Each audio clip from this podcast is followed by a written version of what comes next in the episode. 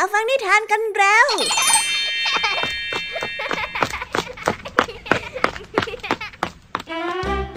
สวัสดีค่ะน้องๆ ยินดีต้อนรับเข้าสู่ชั่วโมงนิทานกับรายการคิสอาวในวันนี้พี่แอมมี่และกองทัพนิทานหันษา พร้อมที่จะพาน้องๆปตะลุยโลกแห่งจินตนาการที่เต็มไปด้วยความสนุกสนานและข้อคิดต่างๆ กันแล้ว เอาละค่ะ ไปตะลุยโลกแห่งนิทานกันเลย ในวันนี้พี่แอมมี่มาพร้อมกับนิทานที่แสนสนุกถึง 3 เรื่องด้วยกัน เริ่มต้นกันที่นิทานเรื่องแรกเป็นเรื่องราวของมหาเศรษฐีชรา สั่งให้ลูกชายทั้งสองของตนออกไปหาปลามาให้ โดยมีเงื่อนไขบางอย่างกำกับเอาไว้ ซึ่งลูกชายทั้งสองนั้นก็สามารถไปหาปลากลับมาได้ตามคำสั่ง แต่ผลลัพธ์ของการหาปลานั้นกลับแตกต่างกันโดยสิ้นเชิง เอ๊ทำเหมือนกันแต่ผลลัพธ์ไม่เหมือนกันอย่างนั้นน่ะหรอคะ แปลกจังเลยนะคะ ว่าไปติดตามรับฟังพร้อมกันในช่วงนิทานที่มีชื่อเรื่องว่า ลูกเศรษฐีหาปลาในนิทานเรื่องแรกของพี่แอมมี่นะ ส่วนนิทานในเรื่องที่สองนี้มีชื่อเรื่องว่า แก่แต่เก๋าในนิทานเรื่องนี้เนี่ยเป็นเรื่องราวของกระรอกหนุ่ม ที่ท้าทายให้หอยทากแก่ๆตัวหนึ่งวิ่งแข่งกันไปยังชายป่า โดยที่กระรอกนั้นเอาแต่ดูถูกเหยียดหยาบว่าหอยทากคงไม่มีทางเอาชนะมันได้แน่ๆ จนเมื่อความจริงปรากฏตอนที่เจ้ากระรอกวิ่งถึงเส้นชัยผลการแข่งขันจะเป็นยังไงกันนะว่าไปติดตามรับฟังพร้อมกันในนิทานเรื่องที่สองของพี่ยามีนะคะ และในนิทานเรื่องที่ 3 นี้เป็นนิทานที่อธิบายสาเหตุที่เล่าถึงสัตว์สองตัว นั่นก็คือจระเข้และกระต่าย ซึ่งเป็นอีกหนึ่งตำนานที่สามารถผูกโยงเรื่องราวเข้าหากันได้อย่างกลมกล่อม ฟังแล้วต้องมานั่งนึกว่า ฮะ แบบนี้ก็มีด้วยหรอคะ บอกได้เลยค่ะว่าเป็นเรื่องราวที่สนุกและมหัศจรรย์มากๆ ไว้ไปติดตามรับฟังพร้อมกันในนิทานที่มีชื่อเรื่องว่า กระต่ายหลอกจระเข้ในนิทานเรื่องที่3ของพี่ยามีนะคะ และนิทานภาษาพาสนุกในวันนี้ค่ะ เจ้าจอยเกิดมีเลือดไหลออกมาจากจมูก ลุงทองดีของเราก็ไม่รู้ว่าจะทำอย่างไร เพราะว่าไม่ลงรอยกับเลือด แต่ก็เป็นห่วงหลานค่ะ เรียกได้ว่าลุงทองดีตกอยู่ในสถานการณ์ที่ยากลำบากจริง ๆเอแล้วค่ะว่าไม่ลงรอยที่ว่านี้จะมีความหมายว่าอย่างไร ไปรับฟังพร้อมกันในช่วงนิทานภาษาพาสนุกกันได้เลยนะคะ เป็นยังไงกันบ้างหลังจากที่พี่ยามีได้เล่าความสนุกกันไปบางส่วนแล้ว น้องๆพร้อมที่จะไปตะลุยโลกนิทานกับรายการคิสอากันแล้วหรือยังเอ่ยถ้าน้องๆพร้อมกันแล้ว เราไปรับฟังนิทานเรื่องแรกกันเลยค่ะ กับนิทานที่มีชื่อเรื่องว่า ลูกเศรษฐีหาปลา ไปรับฟังกันเลย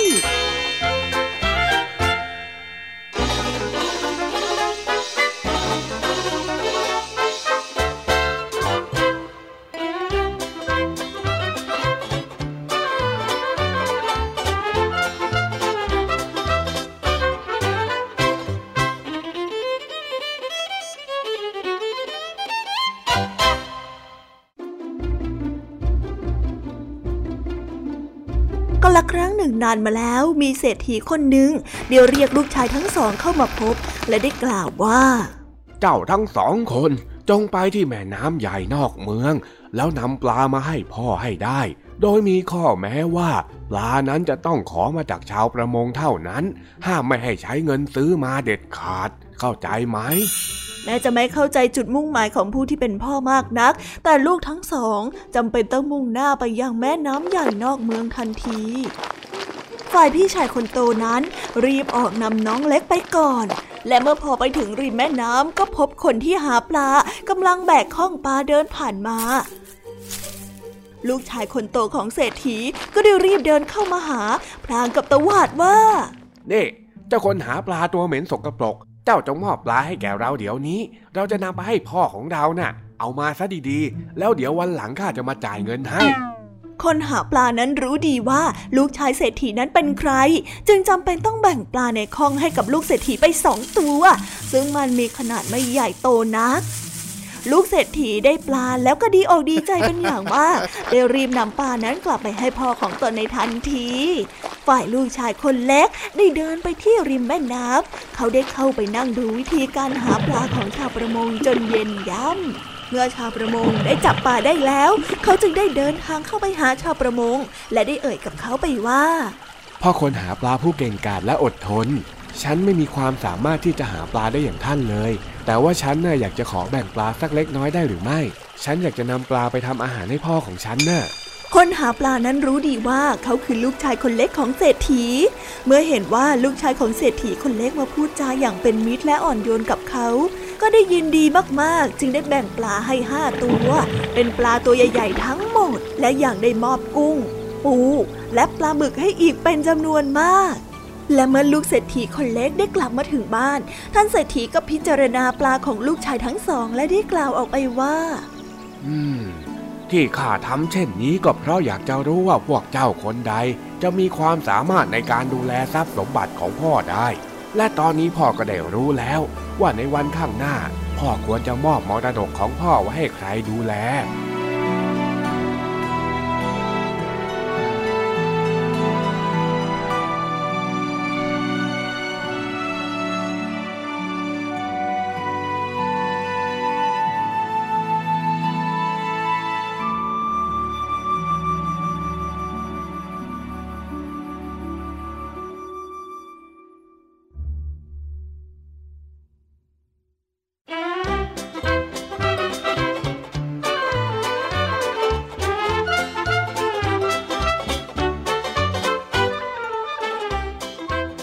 ว่าไปแล้วการที่ลูกเศรษฐีทั้งสองคนต่างก็ได้ปลามาให้พ่อเหมือนกันนั้น ก็อาจจะมีความแตกต่างกันอยู่เล็กน้อย เพราะวิธีการของทั้งสองค่อนข้างที่จะแตกต่างกันค่ะลูกชายคนโตใช้การพูดจาเพื่อแสดงอำนาจ และขอปลาจากชายหาปลาไปได้ ในขณะที่ลูกชายคนเล็กใช้คำพูดที่ไพเราะละมุนละม่อมเพื่อให้คนหาปลาได้ยินแล้วรู้สึกรื่นหูและให้มากกว่าที่ขอ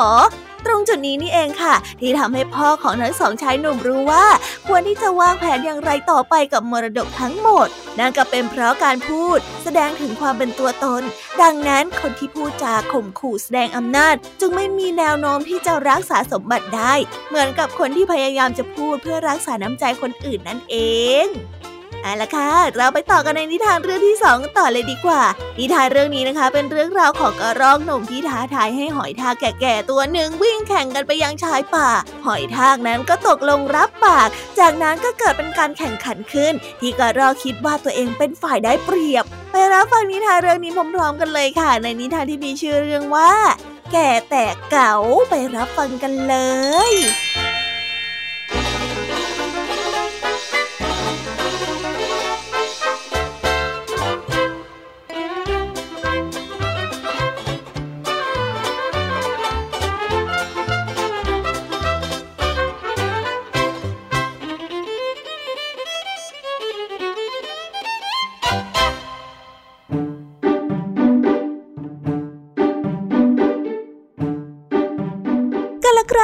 านมาแล้วมีกระรอกตัวหนึ่ง มีหางที่เป็นพวง สวยงาม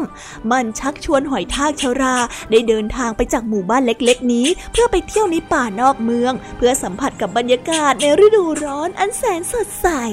ในขณะที่ทั้งสองนั้นได้เดินทางกันไปครึ่งค่อนวันแล้ว เจ้ากระรอกหนุ่มก็ได้หันมาแล้วเอ่ยกับเจ้าหอยทากชารา เชิงท้าทายว่า เน่เน่เน่เจ้าปู่หอยทากเดินอย่างเนี้ยไม่สนุกเลยนะ ดูสิเดินมาตั้งนาน เหนื่อยก็เหนื่อย เราอะมาแข่งกันดีไหมว่าใครจะไปถึงที่ชายป่าก่อนกันน่ะ ดีไหมดีไหม เจ้าหอยทากนั้นไม่ได้พูดอะไร ได้แต่พยักหน้ารับ เจ้ากระรอกเห็นดังนั้นจึงได้ตั้งท่า แล้วกำลังตั้งต้นนับหนึ่งถึงสามจากนั้นก็ได้กระโดดบ้างวิ่งบ้างไปตามต้นไม้ต่างๆจนในไม่ช้าก็มาถึงชายป่าด้วยความเหนื่อยอ่อนไม่ใช่น้อยเฮ้ยใครกันนะที่ว่าเราเป็นสัตว์อายุมากแล้วก็เก่งกาจเฉลียวฉลาดกว่า เฮ้ยที่แท้กระรอกหนุ่มอย่างเราตั้งหากล่ะก็คือผู้ชนะ เจ้าหอยทากนะไม่มีวันชนะข้าได้หรอกเฮ้ยเหนื่อยเหลือเกินเจ้ากระรอกหนุ่มได้เอ่ยขึ้นอย่างภาคภูมิใจในความสามารถของตน จากนั้นก็ได้แกว่งพวงหางเล่นไปมาด้วยความสบายอกสบายใจ หางที่แกว่งไปนั้นก็ได้บังเอิญไปกระทบกับต้นไม้จนเสียงดังเพลาะ เจ้ากระรอกหนุ่มได้วิ่งลงไปดู ก็ได้พบเจ้าหอยทากชาราอยู่ที่พื้นดิน เปลือกของหอยทากนั้นได้แตกและปลีออก หอยทากชาราได้ร้องโอดโอยด้วยความเจ็บปวด พลางกับพูดไปว่า โอ้ย เจ้านี่ช่างไม่ระวังเอาซะเลยนะไอ้เจ้ากระรอกหนุ่มเอ้ยข้าเจ็บไปหมดแล้ว โอ้ย เจ้ากระรอกหนุ่มเห็นดังนั้นก็เพิ่งรู้ว่าที่แท้แล้วเจ้าหอยทากชารานั้นแอบเกาะหางของมันมาด้วย แล้วก็เดินทางมาถึงที่นี่พร้อมกับเจ้ากระรอกหนุ่ม โดยไม่ได้เป็นผู้แพ้เลย และเป็นผู้ที่ไม่ต้องใช้เรี่ยวแรงในการเดินทางเลยแม้แต่น้อยก็เทียบเท่ากับว่าเจ้าหอยทากนั้นฉลาดกว่าเจ้ากระรอกนั่นเองแหละค่ะเด็กๆ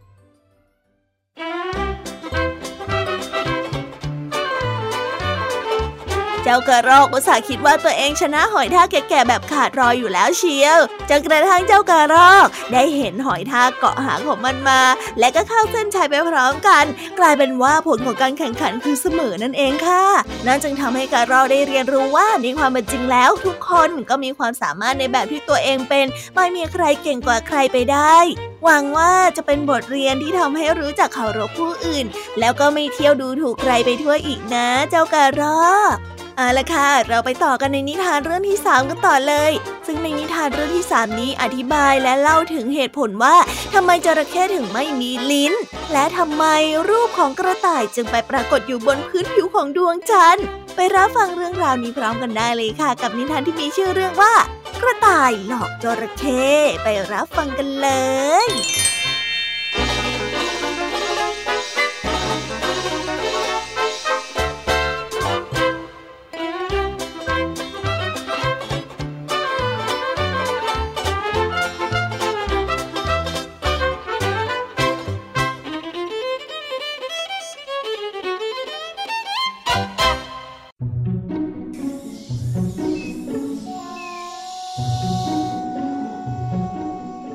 อนนั้นจระเข้เป็นสัตว์ที่มีลิ้นเหมือนสัตว์ทั้งหลาย แต่เนื่องจากจระเข้นั้นกินสัตว์ใด ๆ ก็อร็ดอร่อยไปหมด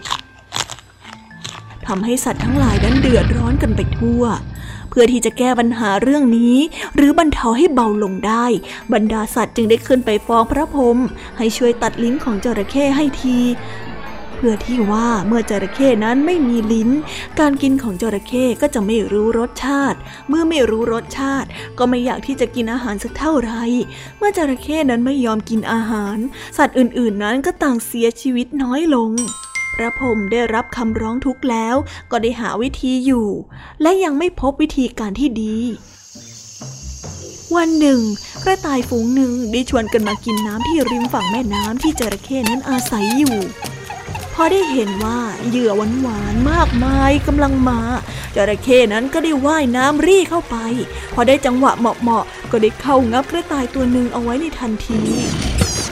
เมื่อรู้ว่างับกระต่ายได้จระเข้ได้ดีใจมากที่จะได้กินกระต่ายเนื้อหวานๆที่แสนจะอร่อย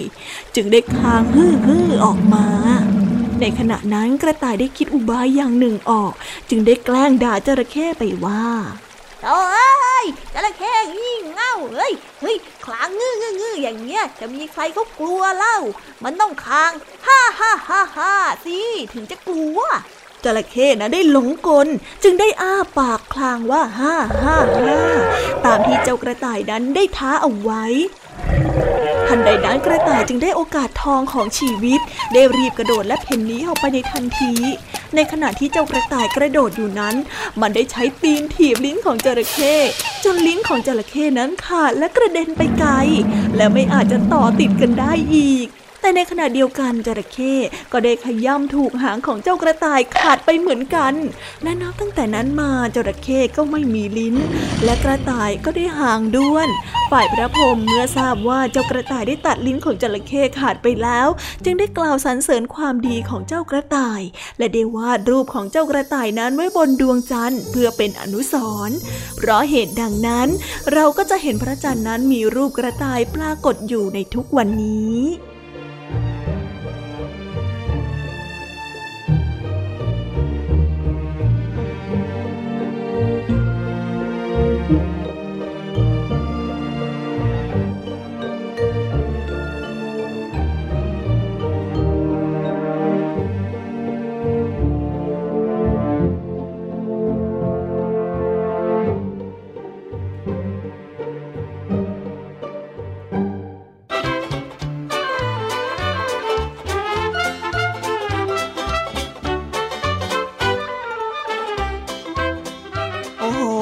อมในความจินตนาการล้ำเลิศของผู้แต่งนิทานเรื่องนี้มากๆเลยค่ะ เอานิทานที่อธิบายสาเหตุของสองเรื่องมาเล่าไขว้กันแบบนี้ ก็ทำให้เราเห็นภาพได้ชัดเจนเข้าไปอีกค่ะ ว่าคนในสมัยก่อนนั้นมีความสุขกับการจินตนาการถึงสิ่งต่างๆ รอบตัวขนาดไหน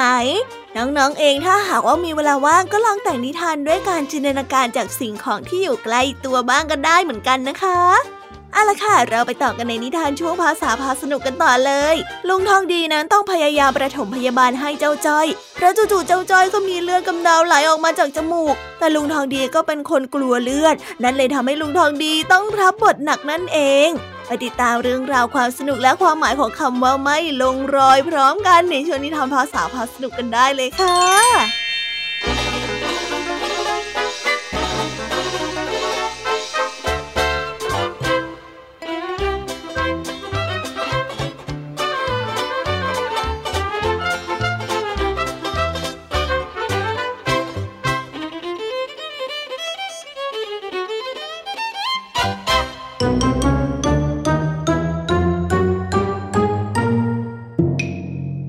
าษาพาสนุก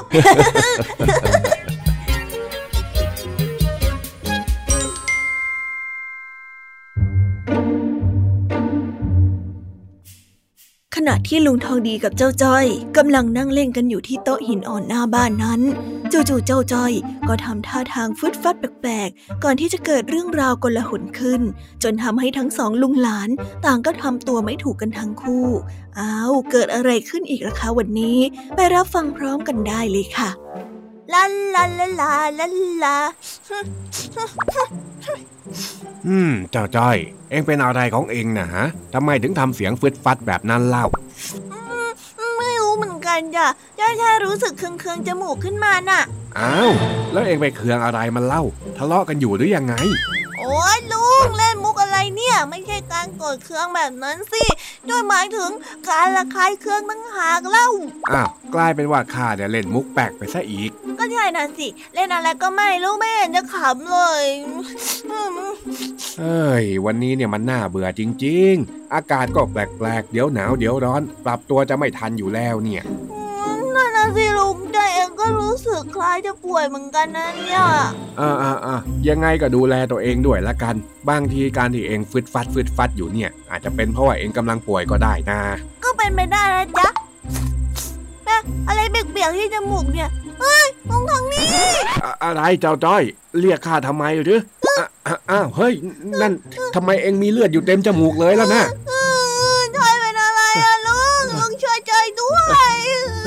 ไอ้ไอ้จอยเฮ้ยอะไรลูก ลูกทำอะไรบางอย่างสิช่วยจอยก่อนพาจอยไปหาหมอแล้ว เอ็งทำใจดีๆไว้ก่อนนะโว้ย เดี๋ยวข้ามา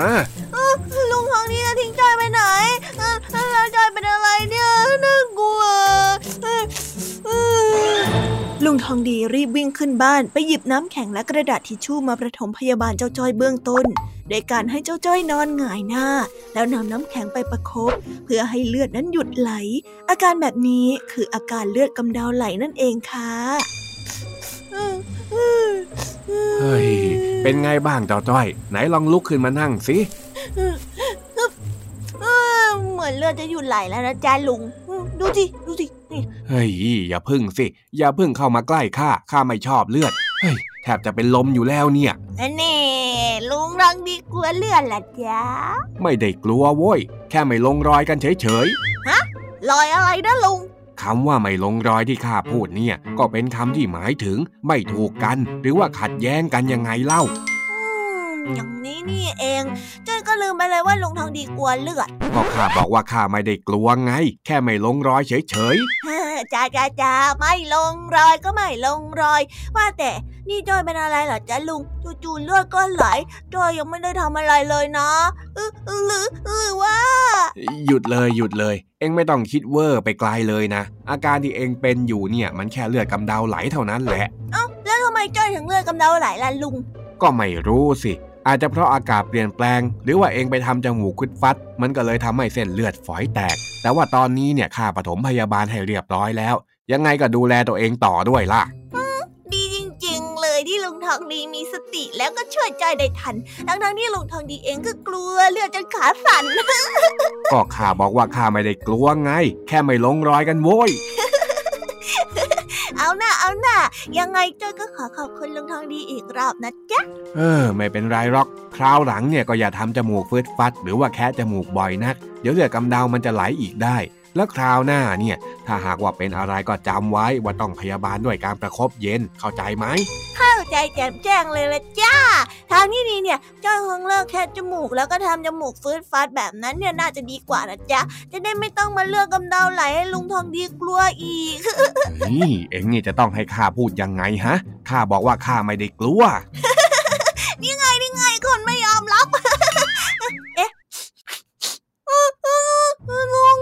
มือนมันจะมีเลือดออกมาอีกแล้ว เฮ้ย ก็เพิ่งจะหายแล้วเอ็งมาหัวเราะฟืดฟัดเสียงดังเนี่ย เฮ้ย รีบนอนไปเลย เดี๋ยวก็ไหลอีกหรอก นั่นไงนั่นไงลุงทองดีไม่กล้ามองอีกแล้ว เฮ้ย รีบประคบเข้า มัวแต่แซวข้าอยู่นั่นแหละ เดี๋ยวจะปล่อยให้นอนเลือดไหลกองอยู่ตรงนี้เนี่ยอย่าทิ้งจอยไปสิอยู่กับจอยก่อน อันดับแรกเนี่ยถ้าอยากจะหายจากอาการเลือดกำเดาเนี่ยนะ เอ็งนอนประคบเย็นเงียบๆไปก่อนเลย ห้ามพูด ก็ได้จ้ะ เฮ้ย เอ็งเนี่ยนะ ชอบทำให้ข้าเป็นห่วงอยู่เรื่อย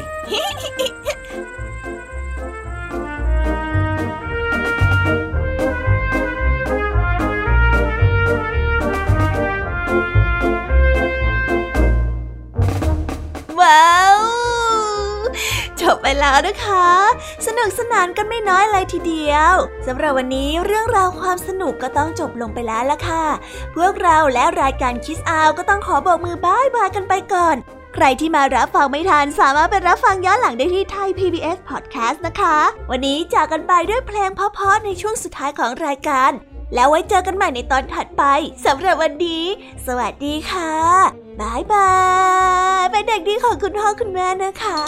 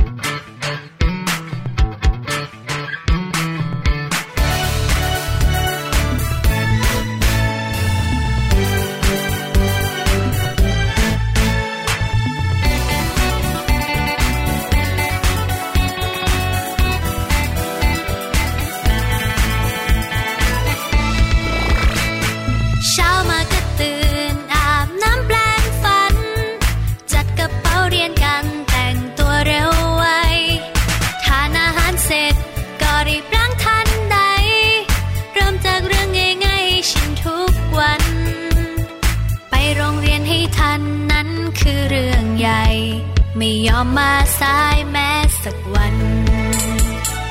ตรงต่อเวลานั้นคือเรื่องสำคัญ รีบส่ง